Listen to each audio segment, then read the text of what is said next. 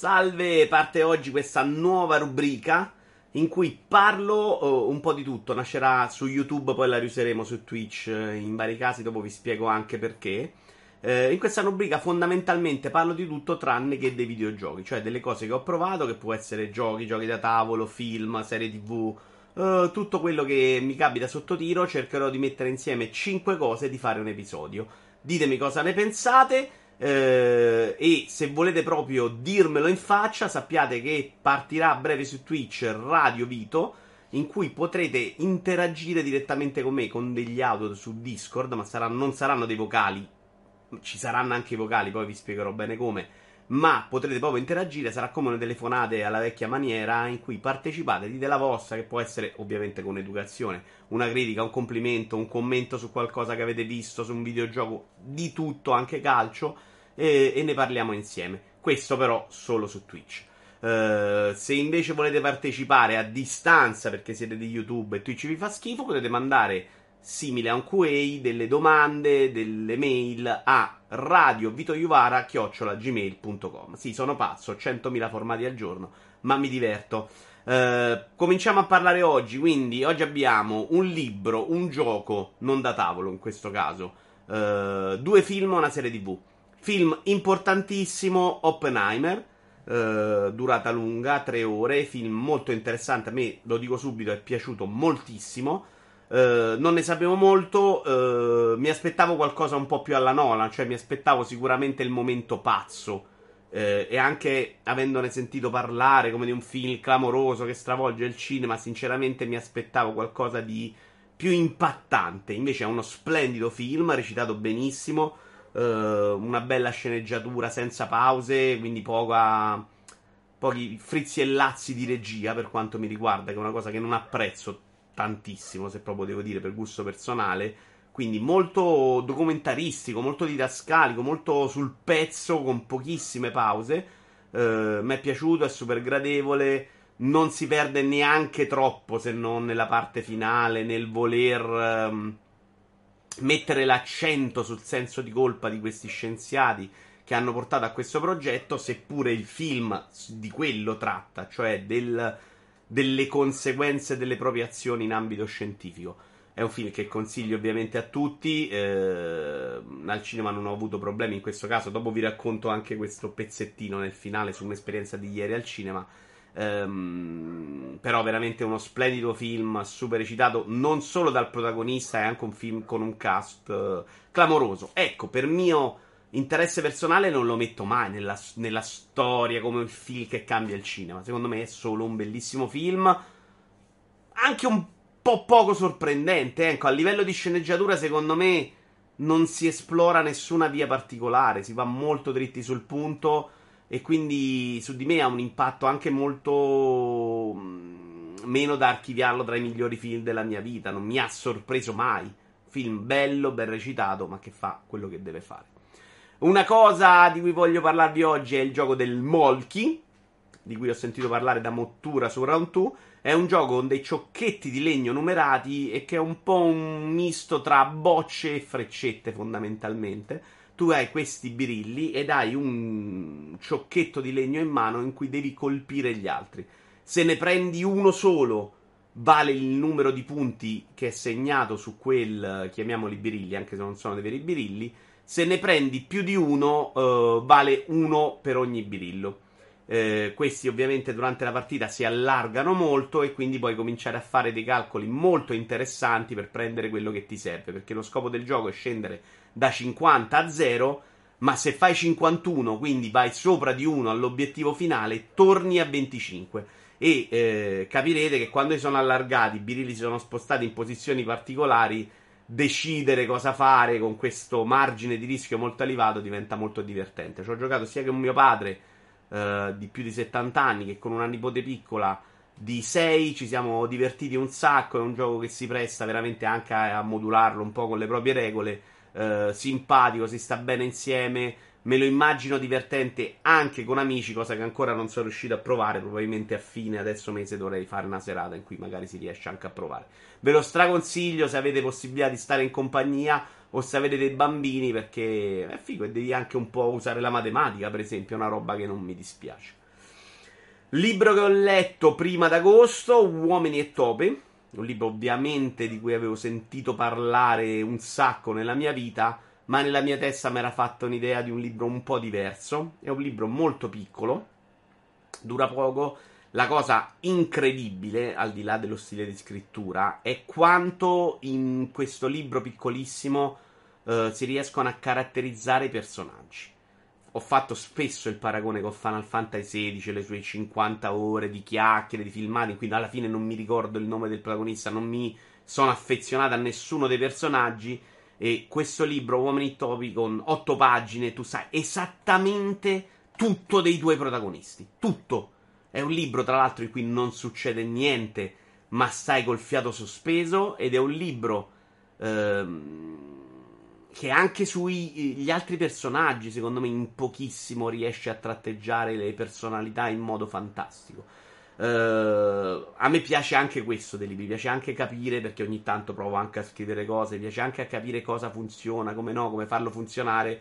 Questo libro è inspiegabile, cioè per quanto sia perfetto sotto tanti punti di vista. Ci si può riflettere molto anche sul mondo che racconta, sui tempi che racconta, perché sono molto diversi ovviamente da quelli che viviamo oggi. Un libro che straconsiglio a tutti, perché non è neanche un grandissimo impegno, meraviglioso. The Bears Season 2, ho fatto proprio un mese di abbonamento a Disney Plus, che al momento ho mollato, per guardarmi questa seconda stagione, visto che la prima ne avevo sentito parlare bene, l'avevo fondamentalmente adorata, una delle migliori serie della mia vita in generale, non solo dell'anno scorso. Questa seconda serie è ancora di altissimo livello, secondo me si piace anche un po' troppo però, cioè io continuo a preferire la prima perché è molto più naturale, in questa sanno di essere bravi. Ci sono degli episodi in cui è veramente un'espressione di capacità, con un cast anche di altissimo livello, in cui fai proprio vedere quanto sei bravo, quanto ci tengo a farvi vedere a tutti quanto sono bravo. Ed è un episodio che sarà sicuramente quello più chiacchierato, per esempio quello della cena di Natale, che io ho apprezzato, però secondo me si sposta troppo da cosa vuole essere The Bears, che era una roba in cui si trattava anche il lavoro, le difficoltà, una roba molto più sulla terra e sulle difficoltà nostre di tutti i giorni. In questa serie, in questa seconda stagione, spesso hai la sensazione che non stia procedendo il film, si focalizza con degli episodi sui personaggi, alcuni me ne sono piaciuti anche tanto, cioè parliamo di comunque una serie di ottimo livello, però la storia praticamente non fa passi avanti o li fa molto lentamente, mentre il primo era veramente a questo ritmo serrato, con questa roba che andava avanti e con questa sensazione anche di compiutezza che in questa seconda stagione non hai mai, anche a giudicare dal finale. È una grandissima serie, probabilmente a molti piacerà anche quelle grandi prove attoriali che si vedono. La prima mi aveva sia emozionato di più che commosso, ma anche proprio come invece prova attoriale mi aveva convinto di più, perché mentre qua sono prove messe in una scena in cui devi far vedere che sei bravo, secondo me quelle uscivano fuori da azioni di tutto il giorno, dalla vita normale, dalle azioni semplici di tutti i giorni. Quindi per me comunque meglio la prima, ma questa è una grande stagione di una grande serie. Chiudiamo con un film che ho visto ieri, ho rischiato di stare solo nella sala, una sala comunque di 20 persone per 20 file di 400 posti, insomma, lì ci fosse qualcosa in meno, e invece alla fine sono arrivate 3 persone, eravamo in 4, si chiama Manodopera, è un film italiano, e anche qua è un film parecchio diverso da come me l'aspettavo, perché nel trailer avevo visto i pupazzi, mi aspettavo un film con quella animazione in stop motion, non quello che invece è, perché in questo film praticamente c'è questo personaggio che non si vede mai, che va a parlare col pupazzo che racconta la sua storia, quindi si mischiano un po' la realtà anche in alcune interazioni tra pupazzi e l'essere umano, vanno a mischiarsi queste due realtà, quella dei pupazzi e quella della realtà vera, però la storia che va a raccontare è questa del nonno fondamentalmente, dell'attore principale, che sarà poi il regista probabilmente, quello che racconta la storia,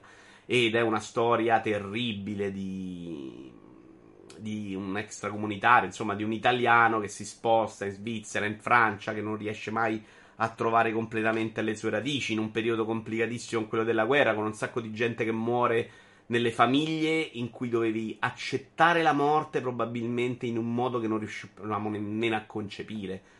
In quel mondo lì la morte era una presenza che era proprio familiare, una roba che stava a tavola con te tutti i giorni, e non come disgrazia ma come possibilità.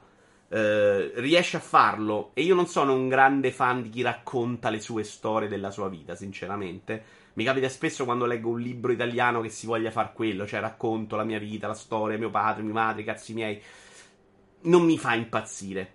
In questo film però ci riesce molto bene, anche trovando queste stratagemmi narrativi secondo me molto efficaci, a tenere comunque alto l'interesse, non spostare mai sul sentimento la narrazione. Quindi è quasi un diario di un susseguirsi di eventi, con molto sottotesto se vai a pensare alle conseguenze di certe cose che succedono, ma che hanno nel loro tempo che viene raccontato, hanno un impatto completamente diverso da quello che avrebbe nei giorni nostri. Quindi secondo me è una bellissima storia, è un film che non dura neanche tantissimo, 70 minuti. L'ho apprezzato davvero tanto, lo consiglio a tutti. Purtroppo già ieri, per esempio, il primo spettacolo, cioè l'ultimo spettacolo, ce n'erano due, era alle 16, quindi ho dovuto anche staccare un po' prima dal lavoro, per quanto al cinema ci sarà pochissimo e male, secondo me, per forza di cose. Andatelo a vedere, fatevi però del bene al cinema. Ho iniziato ieri, volevo fare doppietta anche a vedere le Tartarughe Ninja, sono dovuto uscire dal cinema. Vado al cinema ormai da un anno con l'abbonamento, quindi con grossa regolarità, quasi settimanalmente. Stronzi col cellulare che rompono il cazzo ce ne sono sempre, e ogni volta discuto, una volta la segnalo, una volta cerco di fare. Ieri la sala, e forse l'errore è mio perché era un film più adatto a bambini, ma neanche con Super Mario avevo avuto sta dramma, era composta da... a destra una famiglia che chiacchierava senza sosta, a sinistra 8 ragazzini che se lanciavano la roba ed erano veramente a casa loro, e io non ce l'ho fatta. C'erano proprio dei momenti in cui, a parte che non sentivo proprio quello che si diceva al cinema, ma stavo incazzato, una signora davanti col cellulare, stavo incazzato, ho detto sai che ce me ne vado, ci riprovo, probabilmente ci riproverò con i nipoti. Io vi ringrazio, spero che vi piaccia questa rubrica, parlatemene nei commenti. Mi raccomando, radio vitoioara@gmail.com, in cui potete parlare di tutto, anche domande su Vito Iovara di questi anni. Potete avere finalmente un contatto diretto, se ve lo volete proprio direttissimo, però su Twitch c'è radio Vito Iovara, appunto, in cui potrete addirittura entrare in voce. Ciao a tutti!